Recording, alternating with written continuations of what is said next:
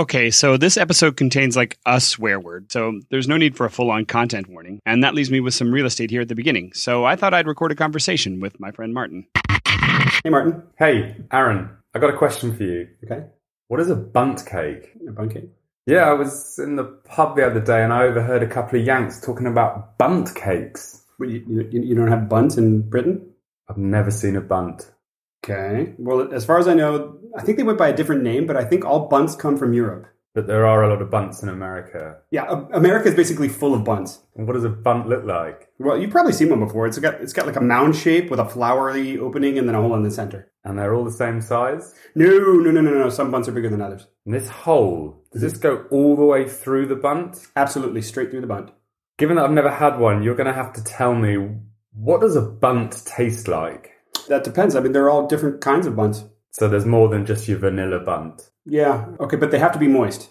Moist? Yeah. Not dry? No, you don't. You, nobody, nobody likes a dry bunt. What do you do with a dry bunt then? Um. Well, you could drizzle icing all over it. All over it? Yeah. I mean, on the rare occasion that I've done it, the icing got all over the mound, but some of it dripped into the hole. That sounds pretty messy. Yeah, you got to watch out for stains. Okay, let me. I'm just going to look up the Wikipedia entry for this thing. So, okay, so... It says here that the bunt didn't really gain popularity until nineteen sixty-six when a bunt called the Tunnel of Fudge took second place at the annual Pillsbury Bake Off. Hmm. But actually, I'm a bit of a purist. I think they missed the mark on that one. I don't think the Tunnel of Fudge was a bunt at all. Do you not want to get your Tunnel of Fudge and your bunt mixed up? Nope.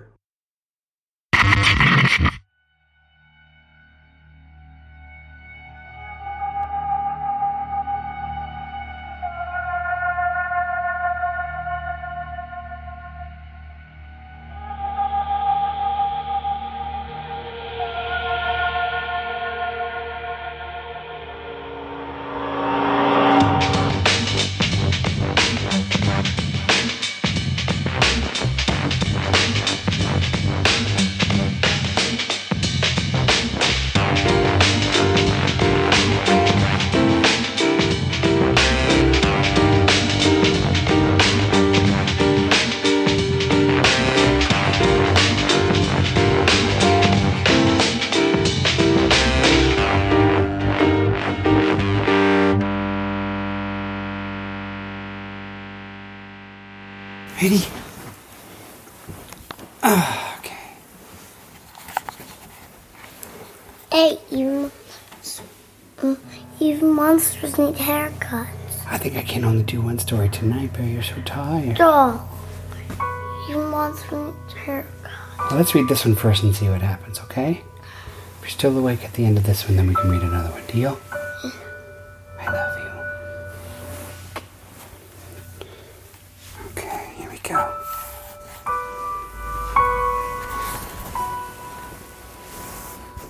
So the little old lady who was not afraid of anything. By Linda Williams, illustrated by Megan Lloyd.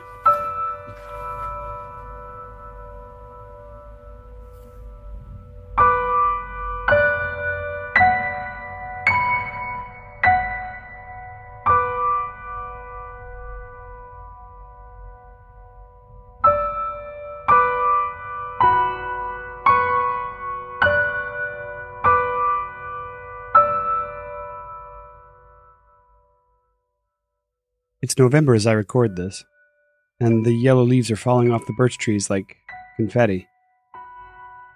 Sunlight's soft and coppery and oblique. But despite their loveliness, the days in northern Germany are shortening rapidly, and I get a sense of foreboding when I consider how much daylight has already been spent, and how little we're going to have soon.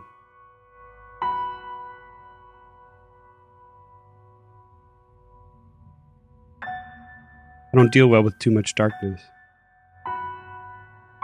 Maybe you don't either. Maybe I've seen you before. Maybe we've crossed paths. Maybe I saw the chariness or disquiet flash across your face as you realized that what seemed like midnight was really early afternoon.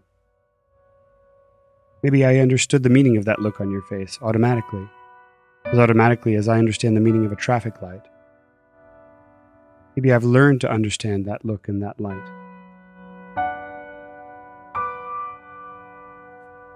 But the understanding feels perfectly natural to me.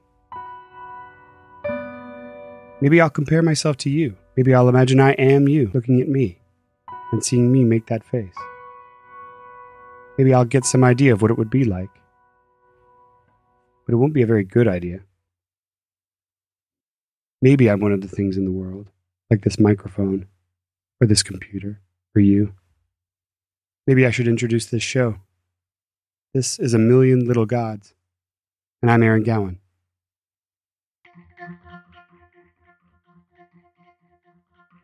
So you're listening to part one of a three-part series of episodes that we'll be releasing every two weeks. And the question we're going to ask has been asked before, even on podcasts, even on great podcasts. In fact, the first full-feature episode of the granddaddy of all podcasts, Radiolab, asked the same question.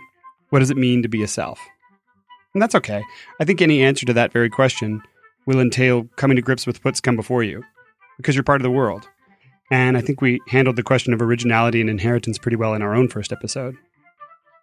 That first episode of Radiolab came out back in two thousand five, and I've already made known my belief that two thousand five is the year we entered an era.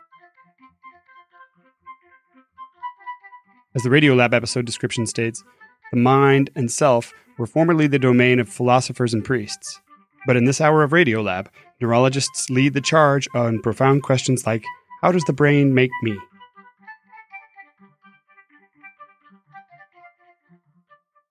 That description is of its time, and listening to the episode now, it's funny to hear how fresh and intriguing seem all the discussions of the domain-specific modality of the brain, the separability of our minds, the notion that our experience of consciousness is an illusion.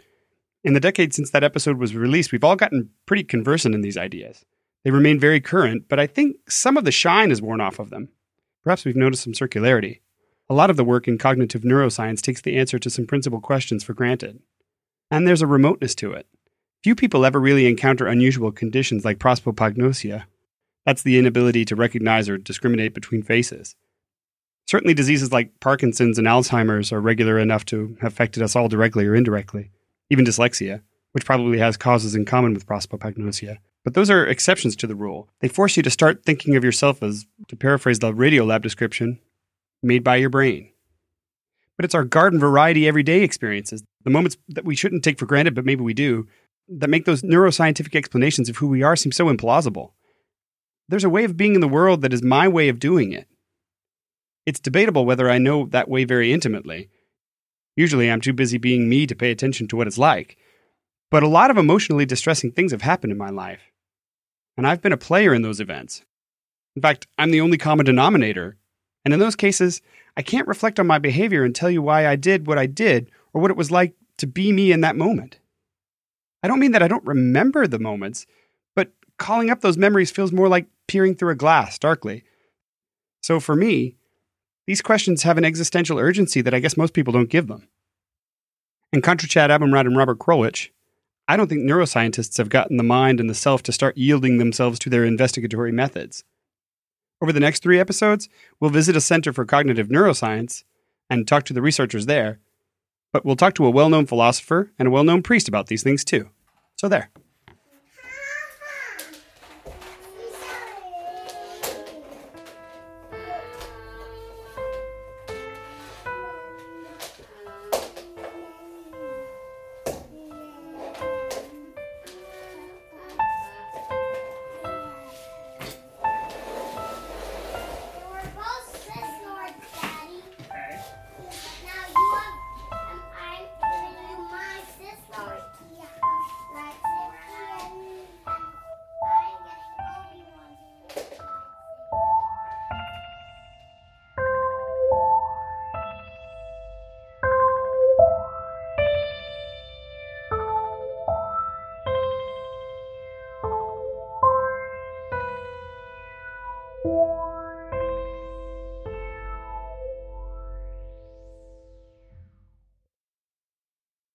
So, okay, so you may have noticed in the last episode that the logical fallacy of question begging, aka circular reasoning, alias petitio principii, is a hobby horse of mine. It gets my goat. It feels so lazy. You know this thing. Everyone's favorite example is the Bible one.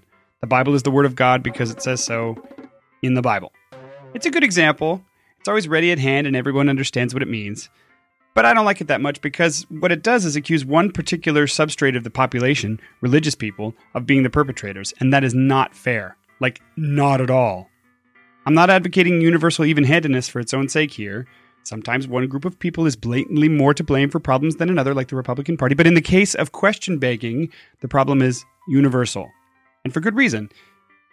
In fact, it occurs to me right now that I should stop saying it seems lazy, because assumptions are as natural and in- invisible to us as water to a fish. And they're not always wrong. I assume that someone can explain how fluid dynamics works, because I can't. If you don't make any assumptions, you end up like Julianne Moore in that movie Safe. Ooh, that scene when she gives a birthday speech. I may be the only one who remembers this movie. It's like from nineteen ninety-five, and yeah, you don't want that. Anyhow, but some assumptions are wrong. Oftentimes, we can be led astray by having false premises. And I think that's happened in the case of cognitive neuroscience. Now, before I continue, let me state for the record that I have the utmost respect for the work of all neuroscientists, including the ones to whom I'm imputing, ah, screw it, I don't like what these guys are up to. Douglas Hofstadter, maybe you know him. He wrote a pretty famous book back in nineteen seventy-nine called Gödel, Escher, Bach: An Eternal Golden Braid. He won the Pulitzer. It's a classic text in the canon of cognitive science and artificial intelligence research. It's full of puzzles and paradoxes. It's a great read. He and Daniel Dennett co-edited this anthology called The Mind's Eye. The eye's in quotes and is spelled I. So in that anthology, Hofstadter has a small, interesting dialogue between three imaginary characters, Chris, Pat, and Sandy. They're physics, biology, and philosophy students, respectively. And in that dialogue, each character brings his or her chosen field's perspective to bear on cognitive science. Sandy says that she's convinced that people are machines, and even though that makes her uncomfortable in some ways, she finds it incredibly exhilarating. Chris, meanwhile, wants to expand on that tinge of discomfort that Sandy mentions and questions her why humans feel this way.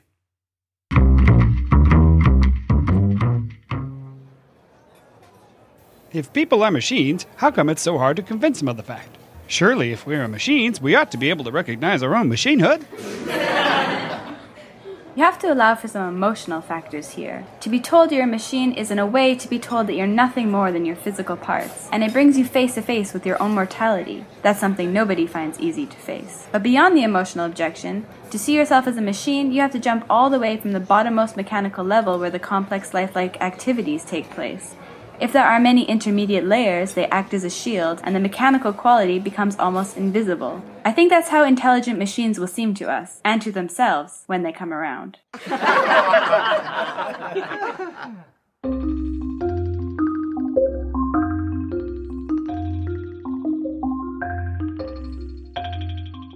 Two things. One, Douglas Hofstadter, frickin' brilliant. But he's no Aaron Sorkin. Terrible dialogue. Dude needs a script doctor. Two, my Seinfeld impression is... Mm-mm. Mea culpa, back to the subject at hand. I think this whole line of thinking is specious. The opposite emotional reaction to reductionism like this is disdain. Like, full-on, natural scorn for the denial of what we all know in our bones to be true. Look, I'll admit something. I happen not to want this sort of explanation of how the mind works to be right. That's a bias on my part. And yet both my admission and Sandy's argument, that is, that the human response of incredulity at being told that you're nothing more than your physical parts is natural and logical, both of these things elicit a very obvious follow-up question. Why is such incredulity natural? I'm okay with answering that question, but for Hofstadter, the answer's fatal to his whole pretense. I can very easily identify my motivation. Any attempt to explain what the self is, including the rational self with its discursive thoughts, through physical or functional reduction, falls prey to self-refutation. It cuts the legs out from under itself. Hofstadter's dismissal of the impulse to believe in your own subjective unity appeals to the authority of that very subjective unity. Did that make any sense? Okay, let me try again. The validity of his argument relies on the existence of the very thing he's trying to prove doesn't exist. Eh, boom. And this can be felt very intuitively. You just get the sense that there's something deeply wrong with explaining the mental as biologically programmed behavior. I'm not talking about a sixth sense here. This is more like the divination that a well-trained mathematician has for a good calculation before she's finally done the crunching. That intuition, the intuition of a skilled and practiced critical thinker, that's my motivation. Let me completely lay bare some facts about me. I am Roman Catholic. like with a capital C. I'm a religiously believing person, meaning I have an emotional investment in the notion that the mind is at once irreducibly subjective and an irreducibly objective observer of the world, able to discover the truth without practical considerations, to see that something is true not because it is the best solution to some problem, but rather because it is true. I'm emotionally invested in that belief. I have a native aversion to a worldview that erases any trace of meaning and purpose in the universe. If I let this predisposition cloud my judgment, that's on me. That's irrational. But in case you didn't notice, I'm the one defending rationality here. I'm not the one saying that rational judgments, which are, after all, experiences just as subjective as those of the senses, are nothing more than functions running in the hardware of the brain, programmed somehow through natural selection. And don't get me wrong. I am a thoroughgoing adherent to the theory of natural selection, and I believe my existence results from it. Hofstadter contends that because the subjective mind supervenes on the brain, it must be a manifestly complex program creating the semblance of a uniformly singular subjective self, which is really just a composite illusion. But he can't have his cake and eat it too. He appeals to our subjective selves in saying that it's not easy to face being told that you're nothing more than your physical parts. And, well, he's right. It's not easy to face that notion. Logically, the subjective mind just can't accept the notion that it's an illusion, for it finds itself still there even after it has told itself that it's an illusion. And that's not just the case of an illusion being really persistent. The intentional mental state of trying to accept Hofstadter's line of reasoning is itself a subjective one. A thought requires a subject, even if it involves an objective concept. The conscious self can only appeal to itself to question whether it exists, and though this is seemingly circular, it is, following Aristotle, not a fallacy. You can't pinpoint conscious experience along big rubber band balls of neurons connected by axons and dendrites, can you? Well, I mean, I do quite... Yes, and look, in one sense, I think we can pinpoint it, um, you know, brutally, in a sense. Yeah, see, that's not, he's, that's, he's, no, he's supposed to back me up here, but that's, he does that. That's, okay, that's Galen Strawson, chair in the Department of Philosophy at the University of Texas at Austin. He previously taught at the University of Reading as well as C U N Y and Oxford. He also frequently writes book reviews for The Guardian and appears occasionally on the B B C. His main areas of focus are the philosophy of mind, as well as the metaphysics of free will and the self. His two thousand nine book, Selves, argues that selves exist, but they are not necessarily the same sorts of things as human beings. Talking with him, you, you feel, or, or I feel, like Jacob wrestling with the angel. At every turn, he has a creative and audaciously counterintuitive argument that you just find yourself compelled to agree with, but reluctantly. And this effect was accentuated by the sultry Texas afternoon deluge that can be heard storming in the background as we spoke. The point about that is it's not any sort of reductive remark. It's not saying, oh, consciousness or subjectivity is less than we thought. It's saying, no, matter is a great deal more than we thought. Yeah, that's that's that's how I understand you as well. Yeah, that's, yes. that's, that's what I've understood you to be saying. You may have noticed that Professor Strawson just used a familiar word that we spent a while defining in our last episode, or at least he used the adjectival form of the word. He said reductive. More specifically, he said it's not any sort of reductive remark. Let's take a listen to how John Dupre defined reductionism in episode two. So people tend to have a hierarchy view. So they say chemistry is, you know, the kind of first level up from physics. And if we understand the physics well enough, we can explain laws of chemistry as somehow consequences of the laws of physics.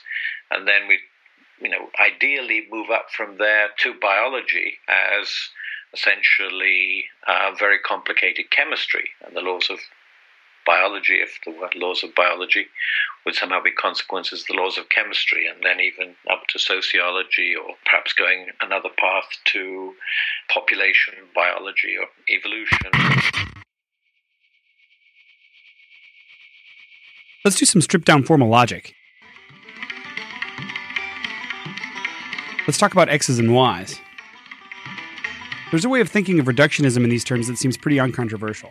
You can use the expression, when you reduce X to Y, you say that X is nothing over and above, or nothing more than Y. Or really just Y. And the thing is, you could just think of this as a simple matter of identity. on the face of it, you're not saying that X doesn't exist, because you're saying X is just Y. X equals Y, Y equals X. But Y does exist. So given that Y does exist and X is just Y, then Y exists too.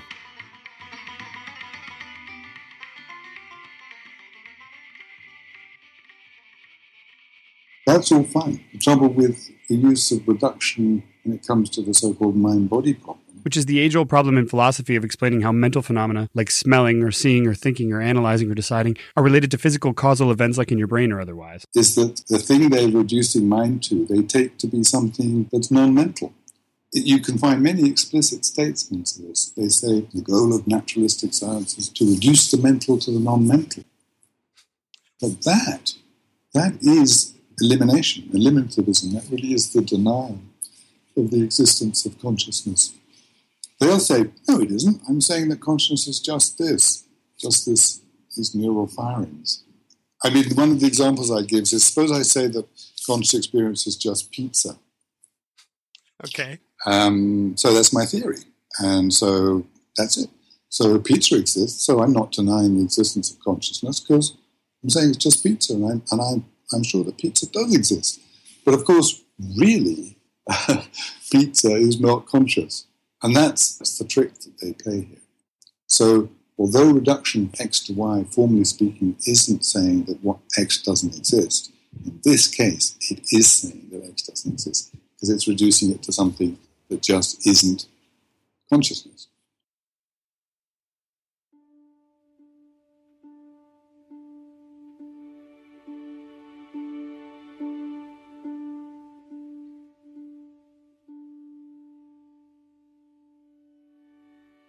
Aren't you? Are, I, I mean, I, I can think. I'm not going to name any names here, but I can think of several thinkers who would immediately respond to you and say, "No, you're giving up. You're just, you're just giving into mystery where there should be no mystery."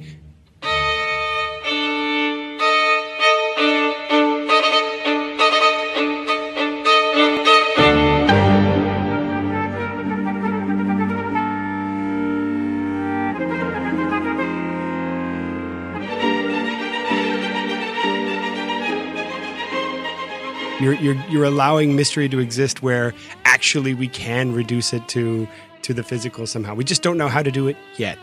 I would say, yes, we, we, we don't even, I'd say, well, we don't even have to reduce it to the physical. It is, it is that, yeah. It, it is physical, but you're wrong about what the physical is. I mean, these are the people who call themselves naturalists, and I call them anti-naturalists. In fact, I call them naturalists. Okay, I've but never heard that. Okay. They take, what is, if you ask yourself, you know, without preconception, without belonging to the Church of Science, what natural thing do we most certainly know to exist? The answer is consciousness.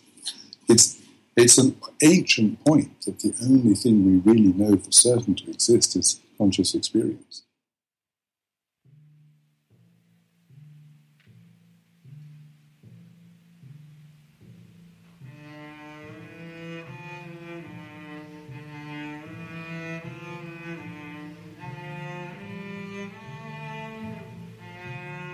There's a lot more to say about this matter, and we're going to take it up, among many other things, in parts two and three of this series of episodes. Think of this first part as setting the stage. And in that vein, let me drive home why these things matter to me. I am constantly concerned with myself. Most everyone is to some extent.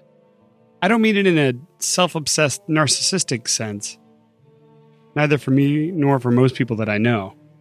At least I hope there's a distinction to be made there.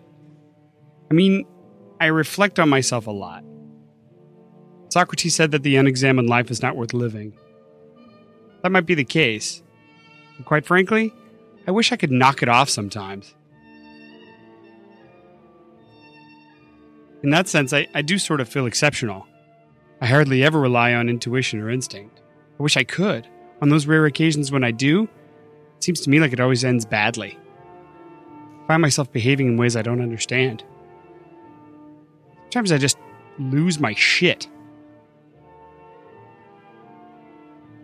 I remember getting into a profanity-filled screaming match over the phone with my brother shortly before the two thousand eight presidential election. I think the argument was about who was responsible for the collapse of the financial market, banks or regulators.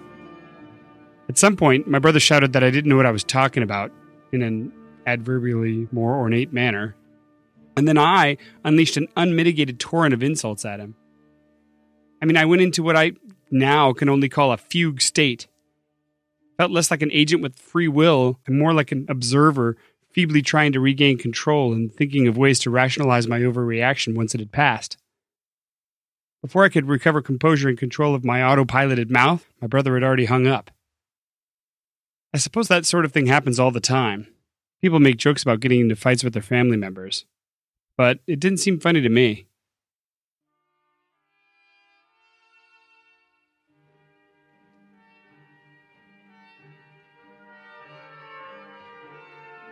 I just kept thinking back to a time when I must have been about six and my brother was ten, and we'd been at our neighbor's house, and I ran back home without telling my brother, and then I went to the grocery store with my mom in the car.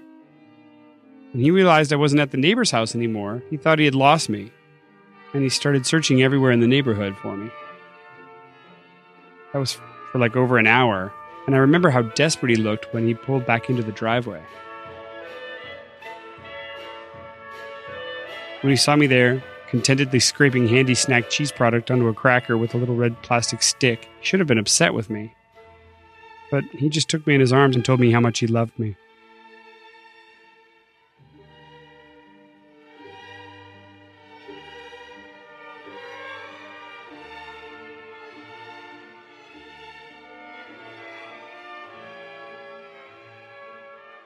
Why couldn't I call upon that memory in two thousand eight?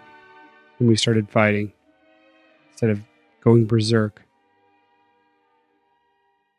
And that's just the tip of the iceberg. I have more to confess and dissect in the next part. But there are two other people I'm also constantly concerned with. One in particular. What were you saying? Hello. I'm Ben. Okay, but that's, a, that's an like, interesting... You know, go ahead. Like Star Wars. Okay. And sometimes I... Like lions. Yeah. I like books too. T V not so much. Sometimes in the evening. But I like masks too. You wear a lot of them, that's true. Yeah. You like I to put on costumes? I like to put on costumes. That's right, that's right. So, I like... I like going and sometimes I like into the museum. Yeah. Or in, or sometimes I like cuddling in the bed. Oh, that's like good. Like we're too. Doing now, and mm. I like very, very, very much a wet Raven to read. Oh yeah, you like to read the the Raven? Yeah. Yeah. So we'll do that one. But I got a couple of questions for you. You just told me about yourself. But if I say, if I ask you, who are you? Could you tell me who you are? I mean, you just told me you're Ben. But who are you? How do you know you're you and not and not somebody else?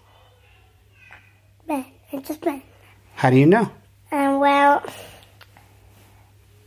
Mommy told me my name when I was little. Yeah. So, but... But who are you now? Uh, Ben. How do you know? Well, don't know that either. I don't know either, huh? Uh, it's kind of hard to know it, isn't it? If I said, what makes you Ben and not Ruby? What would you say? Well, Ruby's a little girl and I'm a little boy, so... Hmm, that's true. That makes me have a better... good name, because Ruby shouldn't be my name, because if my name were Ruby, um, I would have a girl name, so... That's true.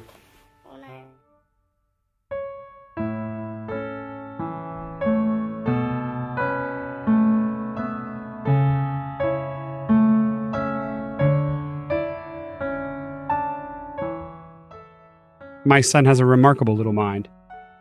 He has a tremendous capacity for language, a memory like an elephant, a mind like a steel trap, an insatiable curiosity, an unwavering sense of fairness, and an imagination that knows no bounds. He also has an outsized sense of himself as a self. His joy and good humor can crumble under the pressure of the slightest critique, and like me, he mulls over his own bad moods and failures. It's a struggle for him. And I wonder whether it's just genetic. I wonder whether he would have ended up that way if I hadn't been around. Or whether he's noticed my conundrum and made it his own.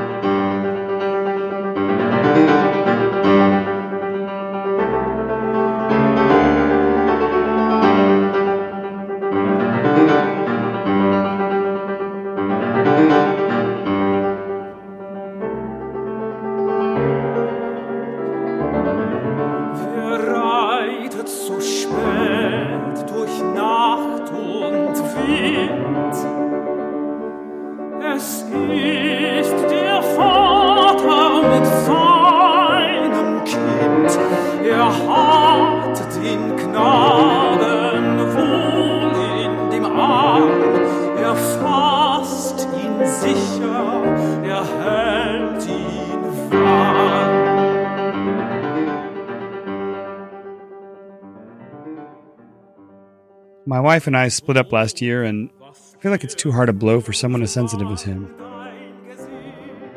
In the last few months, he's shown signs, not merely of self-pity or despondency, which he's bound to have, and I can relate to that, but of hardness. One night last week, he constantly made noise as I was trying to bring his little sister to bed, and he eventually made me lose my temper.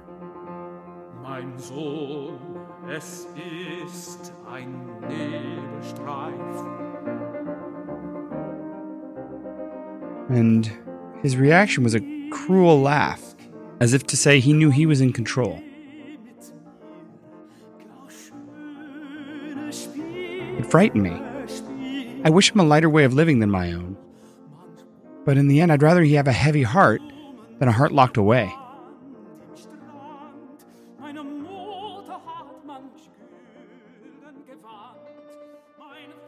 There's one thing I wish to teach both my children, it's that when things happen to you, or when you do things wrong, let it wash over you. Accept rejection. Accept disillusionment. Accept embarrassment. Accept uncertainty. I've had my share of trouble. I've lost my father to cancer too early. I've been fired. I've had two failed marriages, though I didn't choose to end either of them. But I've never let these troubles harden me. I've obstinately refused to give up hope. That's my form of grace.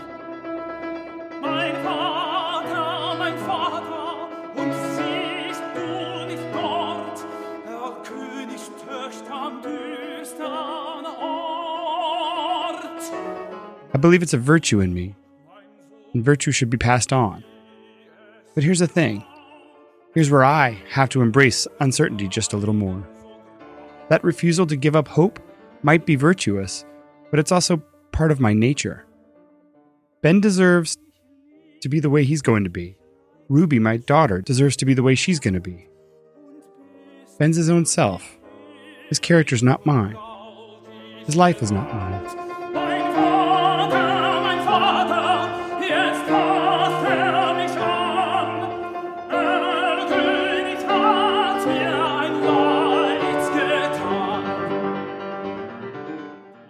So help me, I do wish to spare him my obsessiveness.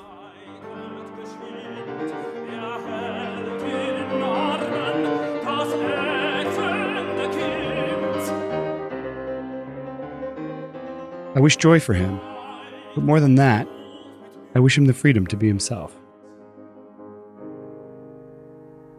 In seinen Armen das Kind war tot.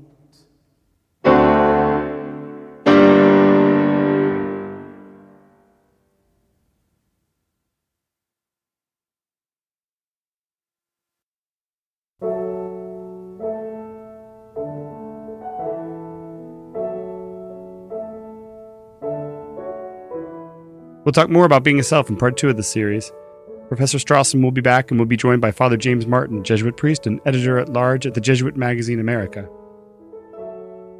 A Million Little Gods is produced by me, I'm Aaron Gowan, with help from Chris Lewis, Todd Harrop, and Nick McDonald. Our theme song is by Nick's band, Recycled. Thanks to Dayan Wegner and Martin Barron. You can follow us online at a million little gods dot com. We're also on Twitter. The handle's at A M L G Podcast. Join us on Facebook and start a conversation at facebook dot com slash a million little gods. And if you haven't already, please subscribe to us on iTunes or Stitcher or whatever podcatcher you use. And please take the time to write a review of our show. It really helps us out.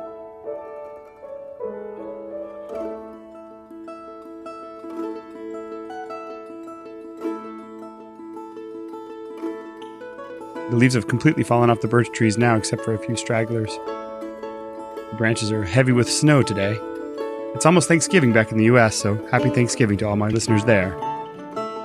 We'll be back in two weeks. Till then, Temet Noska. Whatever that means.